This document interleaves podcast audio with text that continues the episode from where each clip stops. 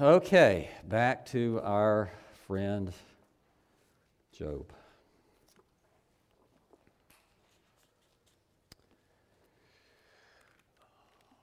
As we said last week, uh, from this point on, we're not going to be looking at, at every chapter. What we're going to focus on uh, more than anything else are the words of Job. His three friends, uh, they take turns another couple of times, with the exception of Bildad. He only speaks one more time. Uh, but ultimately, they just say the same thing over and over and over again. Maybe in little different words, using different illustrations, that sort of thing. But the message is the same, and that is this is is Job, you are suffering because you are a sinner, and you are suffering, suffering so greatly because you must be a very great sinner, and you seem to be blind to your sin. So, what you need to do is repent. And if you repent, then God is going to bless you again. That's their message over and over again. It doesn't change at all. What we're going to see with Job, on the other hand, is he seems to be evolving as he speaks. His thoughts are, are shifting in, in, different places and in areas. His understanding of things is, are, is growing deeper uh, and, and, that sort of thing. But what we're going to be doing this morning is looking at uh, chapter 16 and chapter 17. Uh, this is Job's reply to Eliphaz as he's spoken again the second time, but really Eliphaz doesn't say anything he didn't say before. He's, he, he's projecting the same kind of retribution theology, you know, that you're, you're suffering because you're a great sinner, and, and all you need to do is repent of it, and if you do that, then God will bless you again. That sort of thing. And, and I think it's helpful for us to remember that, that that probably was basically Job's viewpoint of things until all of this came upon him. That this is one of those trials and tribulations in life that Job needed. We know Job needed it because God brought it upon him. Uh, and it really should help us understand that God brings us into trials and tribulations at different times for the, very same reason. He's a father who loves us, and he's going to give to us that which we need. That's which we will, will give, provide us with benefit. And sometimes that means struggling.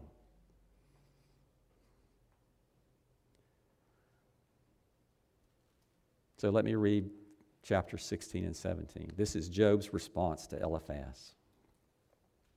Then Job answered and said, I have heard many th- such things, miserable comforters, are you all? Shall windy words have an end, or what provokes you that you answer? I also could speak as you do if you were in my place. I could join words together against you and shake my head at you. I could strengthen you with my mouth, and the solace of my lips would assuage your wage, your pain or lessen your pain. If I speak, my pain is not lessened, and if I forbear, how much of it leaves me? Surely now God has worn me out.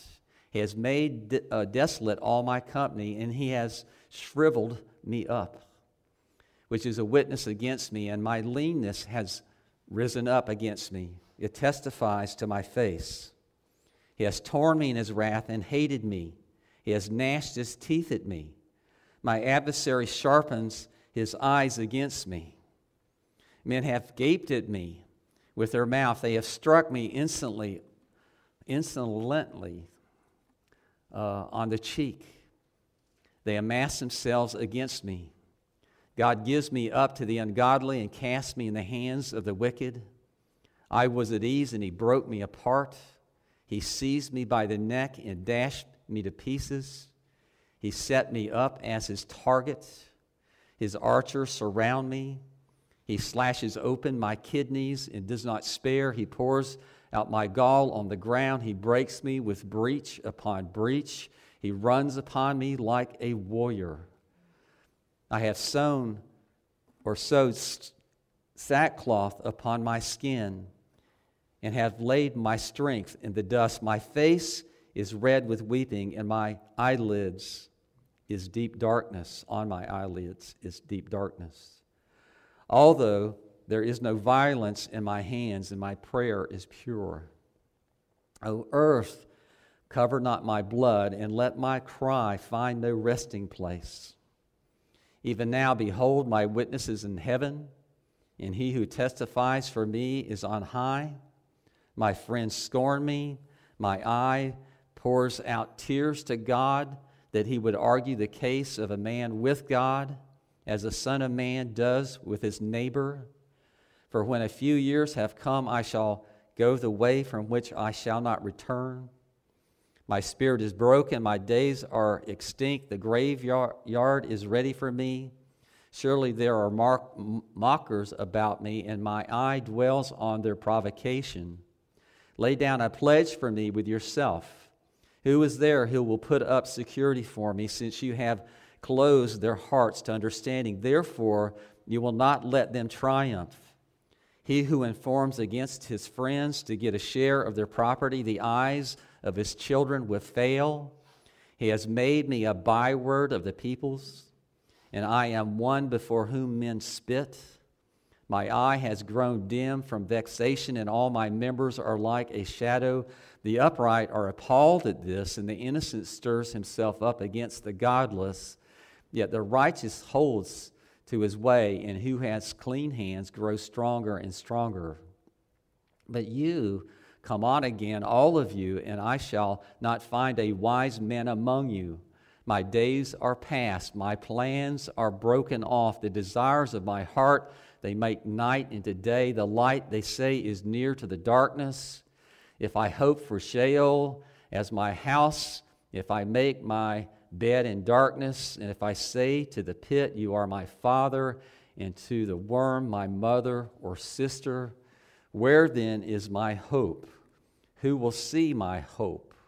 Will it go down to the bars of Sheol? Shall we descend together into the dust? Sounds pretty gloomy, dreary, doesn't it? I would imagine that all of us in some way can relate to Job. Probably not to the degree that he has uh, been subjected to things, have we been? But at the same time, we know what it is like to suffer in this world because we've all done it in different ways you know, if you shared with each other your life history, you would find that probably there's some really great and wonderful blessing kind of things there, but at the same time, we all have suffered through trials and tribulations. And we understand Job because in those times of trial and tribulation, very often we think things like, God, where are you? What are you doing here? If you really love me, how could you possibly subject me to what is going on in my life right now.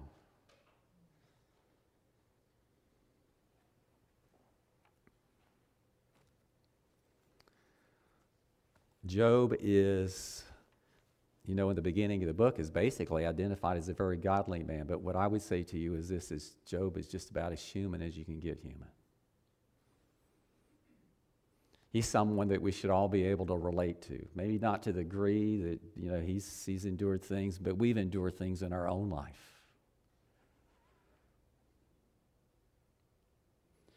But Job, here in the beginning of chapter 16, he's, he's come to the point that he, he's just concluded that both God and man are against him. That his three friends are against him, that God's against him. It's as if they've joined hands with one another and they're attacking him together. Job sees himself as not really having anywhere to turn.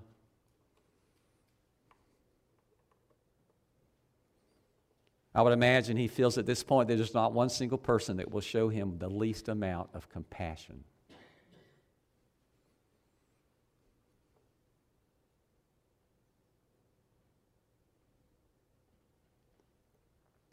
He sees himself as all alone.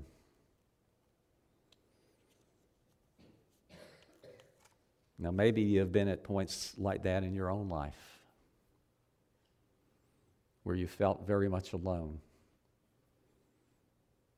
And sometimes you've concluded, well, you know, I talked to so and so or I share with so and so, but they really don't understand because this is one of those kinds of things that you just can't understand unless you are in it yourself. And we need to have that mindset to our friend Job because he really is in a place that none of us has ever come close to being in. He just literally is. That doesn't mean that we haven't hurt and suffered in life. All of us have, some in very different ways than others. But we know that being a human here in the world, that there's suffering that comes along with it. Whether you're a Christian or not a Christian, there's always suffering as part uh, uh, of a person's life.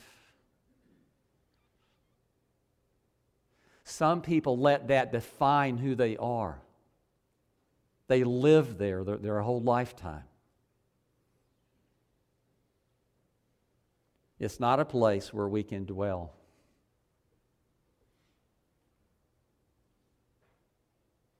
It just isn't. Because we have a Savior that has delivered us from all of this. But Job sees himself as being all alone. And I would imagine everyone in this room at some point in your life, you felt that yourself. There's no one there for me, no one is helping me. There are probably a lot of people that are telling me what I need to do. But if they were in my shoes, they probably would tell me something very differently. They just don't understand.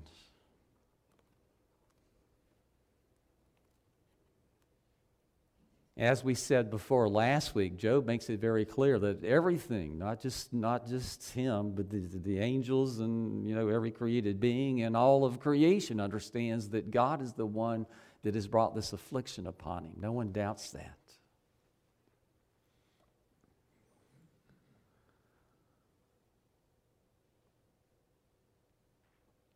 And here he says this this is a description of what God is doing. God has worn me out. He has shriveled me up. He has torn me. He has hated me. He has gnashed his teeth at me. He has uh, given me up to the ungodly. He has cast me into the hands of the wicked. He has broken me apart. He has seized me by the neck. He has dashed me to pieces.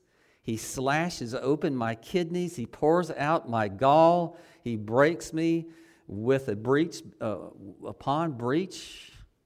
He runs upon me as a warrior.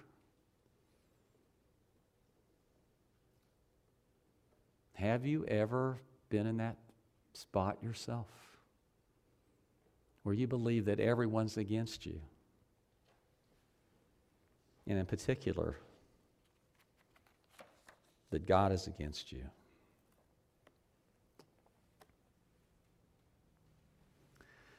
Chapter 16, verses 15 through 18.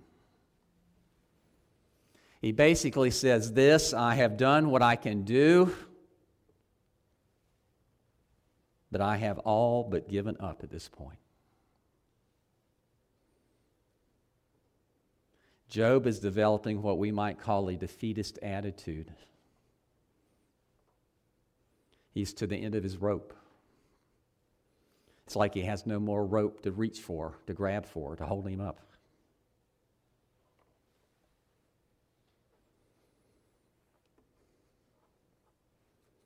He says that he has sewn sackcloth on his body. That is a symbol of grief. This is what the ancient Hebrews did. They put on sackcloth and poured ashes on their head. An outward symbol of a real heart wrenching going on in that person.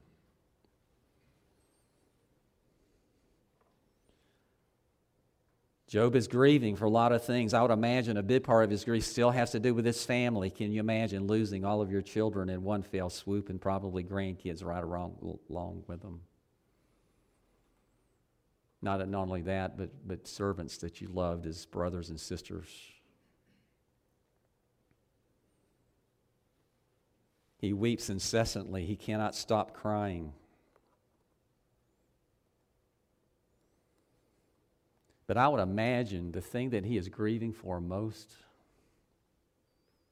is his relationship with God.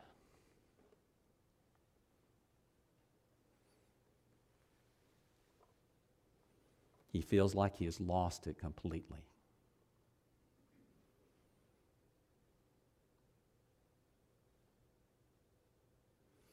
There's somewhat of some controversy in chapter 16.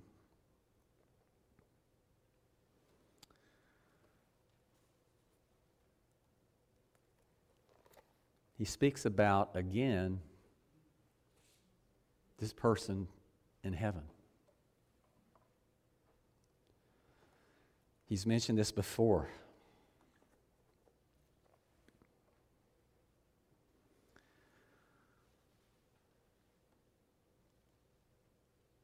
I was thinking about this the other day. Because we know, know some things about the Old Testament saints. We know ultimately that they were saved by the blood of Jesus, right? There's not two ways to salvation the Old Testament way and the New Testament way. The difference between them and us is this is that we look, we look back to the Redeemer who has come. They were looking forward to the Redeemer who would come.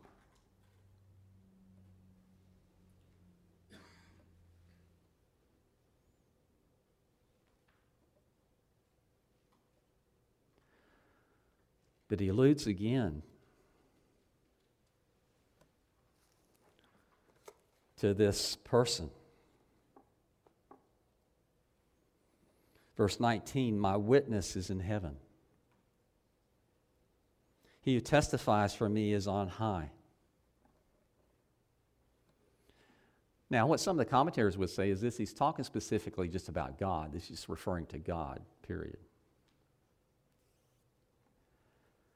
But I was thinking about this the other day, and, and something that became, became very apparent to me is this. Is there's three things we need to understand, first of all, and that is that election to salvation took place at the beginning of time, at the time that God created the heavens and the earth. we understand that when Job died eventually that his, that his body stayed here in the world, but his spirit went to heaven to be with God. And guess what that would include? Not just God the Father, but God the Son and God the Holy Spirit. And I'm telling you, is there's a sense in which uh, Job met Jesus before Jesus be, even became incarnate.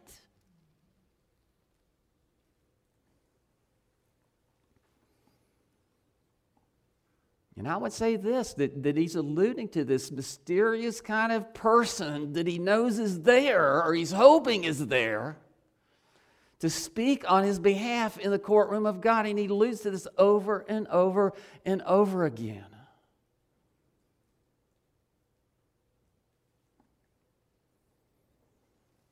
He doesn't understand things in the way that we do. As we said last week, we have a lot more information than Job had in regard to the Trinity and that sort of thing.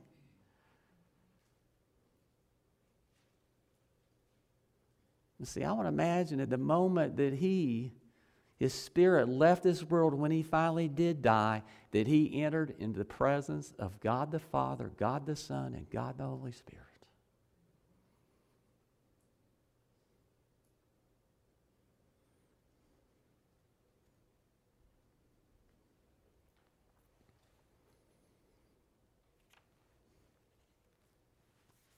Are we to think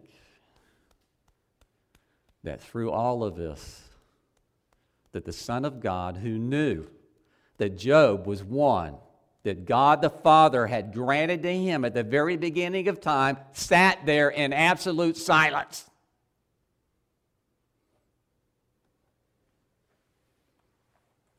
I doubt it. I can't imagine that.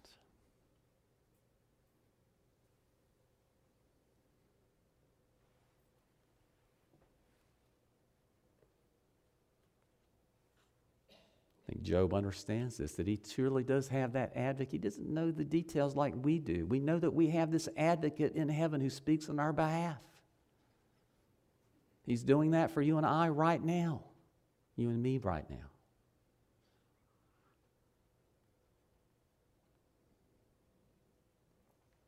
We haven't actually met him yet, have we?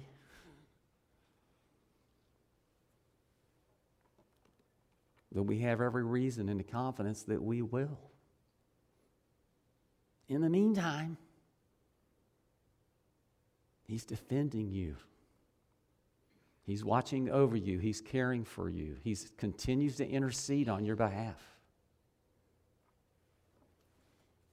Because you are His, and God the Father gave you to Him at the very beginning of time, not when you were born. It's so easy for us to, to kind of develop this, this idea about things that, you know, I understand that things are a little different from God, but, but the idea that, you know, time is actually a creation of God, well, you, you know, that doesn't necessarily make a lot of sense to us. But you need to understand something is, is God doesn't keep time because God's timeless. Time doesn't have any meaning for God at all. Very often, it pretty much defines how our day goes. Time is just one of those gifts that God has given to us to help us manage our way through this life.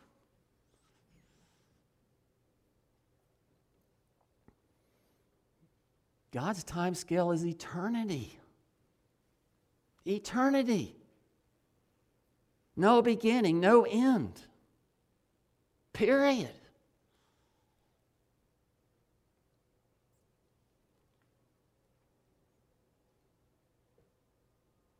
But Jesus, Son of God, is eternal just like the Father is.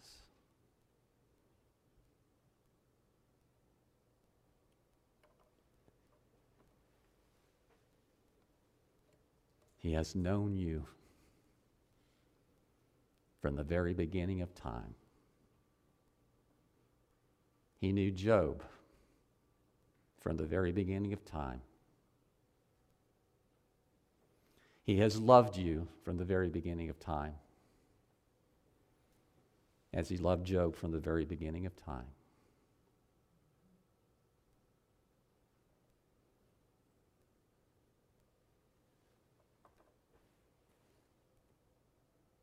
Job knows these things. How does he know these things? Obviously, God's enlightened him to things in some way. But it's just hard to avoid this. This is one of these golden threads that holds this book together, and that is this, this idea of this Redeemer, this idea of this intercessor, this heavenly person.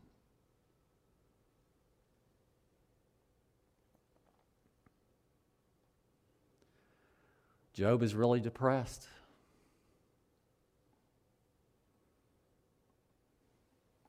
One of the most amazing things is, is it doesn't seem like he's suicidal at all. I mean, it never comes up in the book that Job's even thought about taking his own life just to bring an end to it.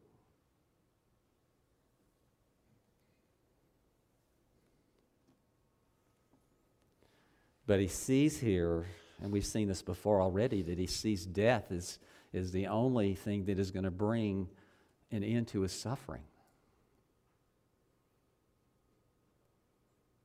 There's a sense in which he's longing for death. He sees the grave as his release.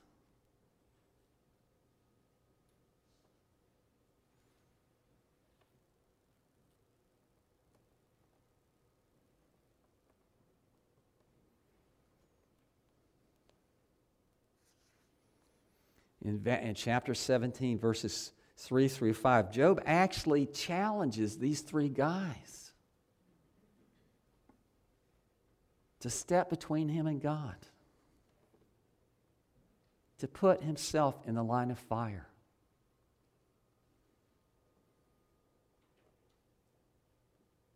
To protect him.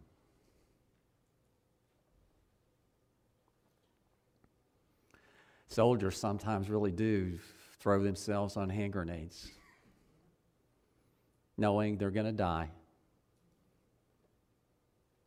but caring more about the people around them they do, than they do themselves. It has to be an instantaneous kind of thing, too. They don't have any time to think about it. They have, don't have time to pray about it or anything like that. It has to be an immediate reaction to the circumstances.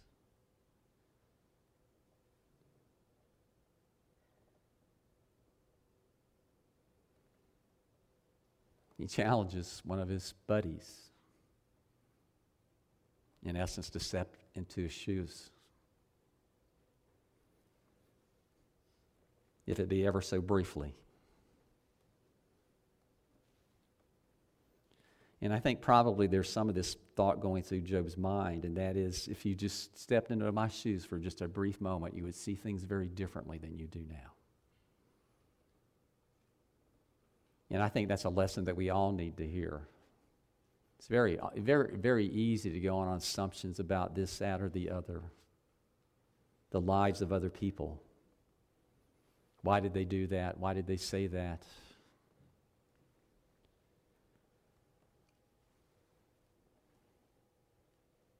And reality is this as we understand this that very often even though we jump to all kinds of conclusions that we understand that if we stood in someone else's shoes we might see things very differently than we do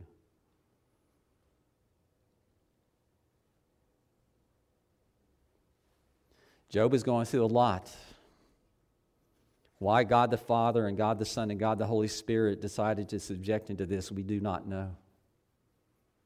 Why was it Job?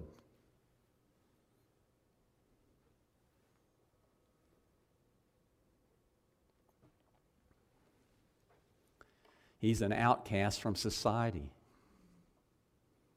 Not just his three friends, but society as a whole has cast him out, cast him beside the road.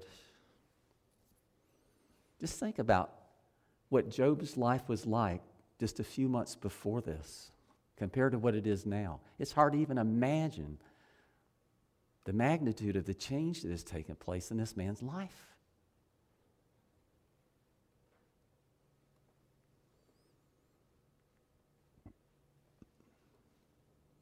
He who was once revered among men now suffers their disdain and contempt.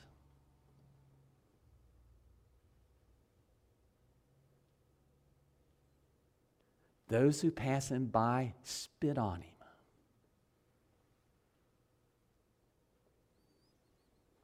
Now we understand this, and even little children understand this. You don't even have to tell them, they understand it. It's, it's in our DNA, I guess. that spitting on someone is a measure or the greatest measure of disdain or contempt that we could have for another person.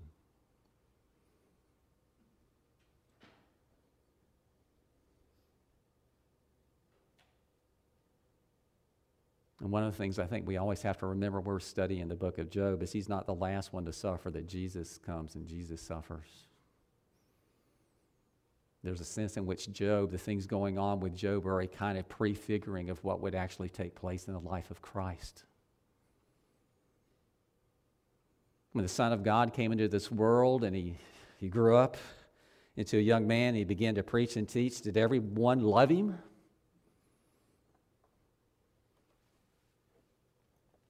We know that he suffered the disdain of many people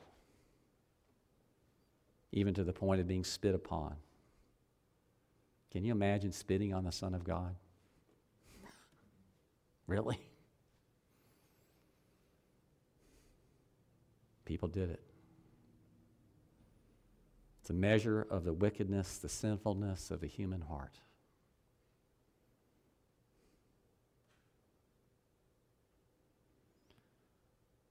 The universal language of utter contempt and disdain and everybody knows it.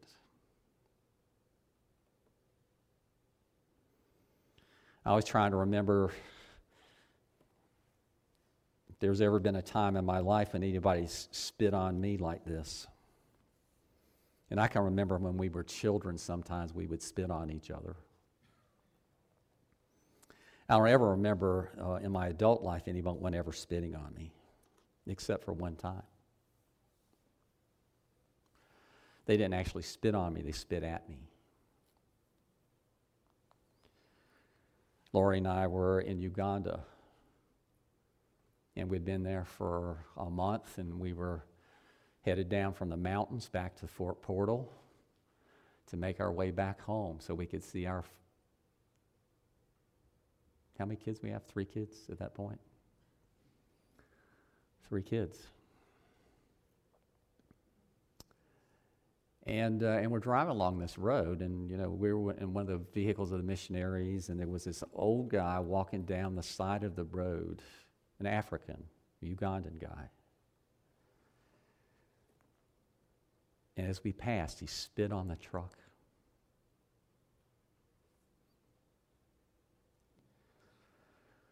You know, and you want to stop and say, Why? Why? What have I done to you that you would do that to me?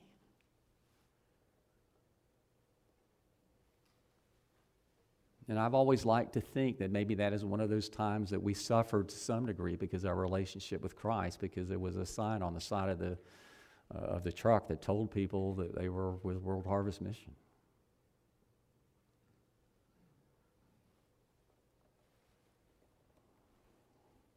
Jesus calls us to endure many things, but one of those is, unfortunately, the disdain of other people.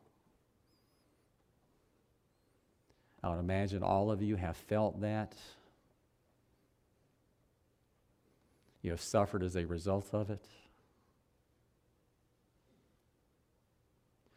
But I would imagine if you would spend some time thinking about it, reflecting upon it, you would have to say there have been times when I have shown other people nothing but absolute disdain. I have judged them for their circumstances. When we do that, we put ourselves in a very precarious situation.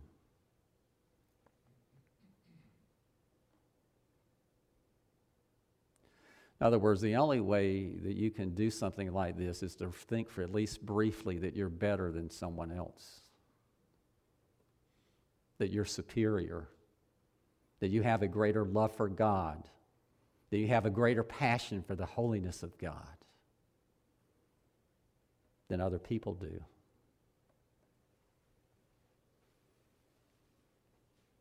I tell you, the thing that grieves me as a pastor more than anything else is when people judge other people when they have not walked in their shoes. They don't even know these people, but they are very willing to make all kinds of very harsh and strict judgments about people they don't know diddly squat about.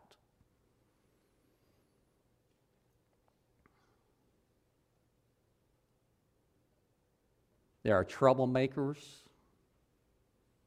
who seem to just thrive on causing strife.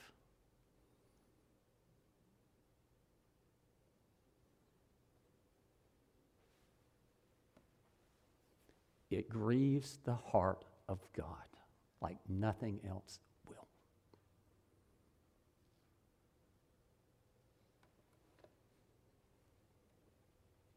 And I really believe this. If you and I, if this was true for all of us, if we stopped focusing on what we think is sin in other people and we started looking at our own and dealing with our own, the church would be absolutely transformed.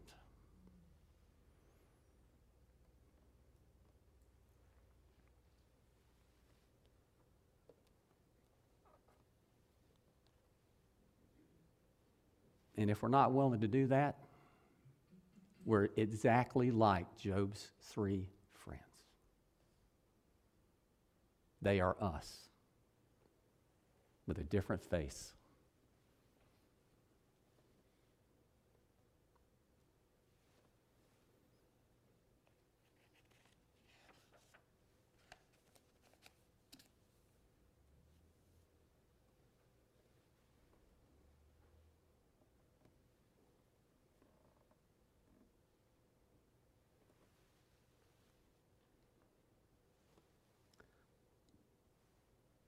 the last part of chapter 17, Job begins to reflect on his death again.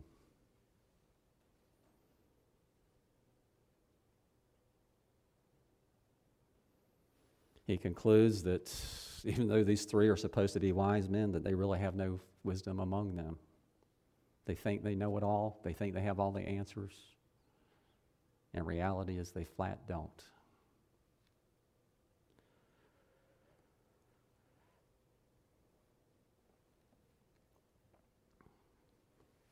You wonder why Job continues to talk to these three fellows.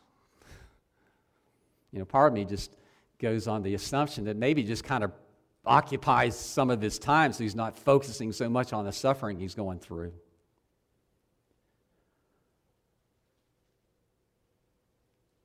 But he continues to engage them. He never gets to the point where he says, Up, I've just had enough of you guys. Leave me alone. Bye.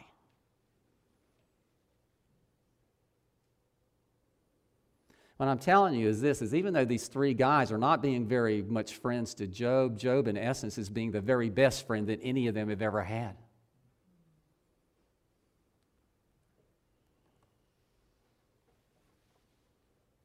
Because he's trying desperately to help them see the truth and reality of things. But they're so blinded by their own self righteousness that they can't see the forest for the trees.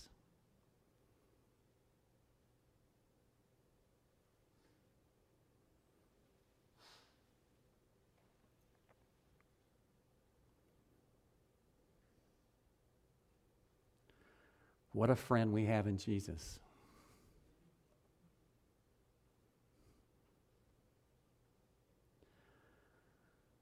Our friendships, our relationships ought to be very reflective of a healthy, thriving relationship with Jesus Christ.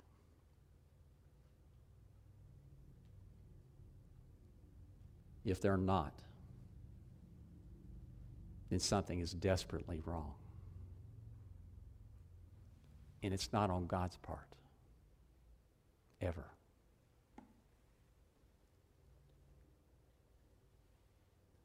So let me ask you a question this morning. Do you think that you are a help or a hindrance to other people?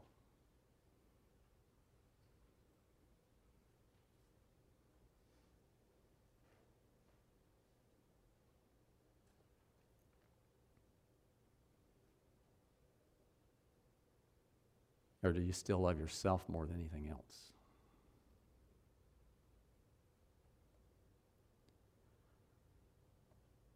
It's not easy to be a believer. Sometimes it means dealing with really, really hard things, heart wrenching things.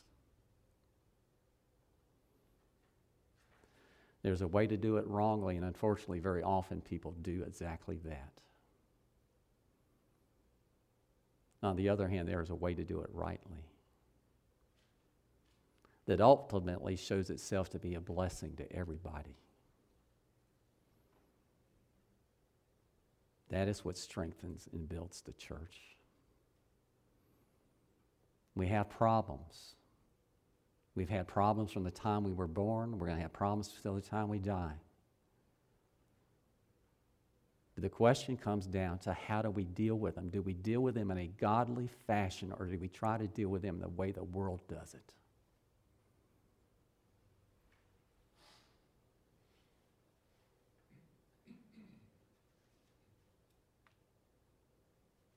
I mean, really, are we more like, even at this point, are we more like Job or are we more like Job's three friends?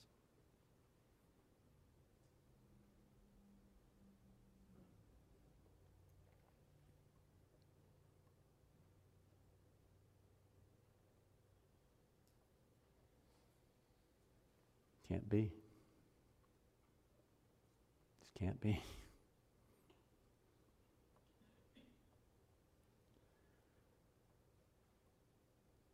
Now, when's the last time you asked God to change me? Change me. I don't like what I've become. I don't like what I look like. Make me different. Make me a blessing to other people.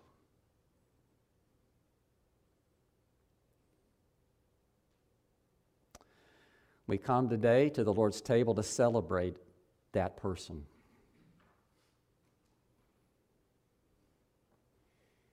His name is Jesus Christ. He is the true Lord and Savior of those who trust and believe on Him.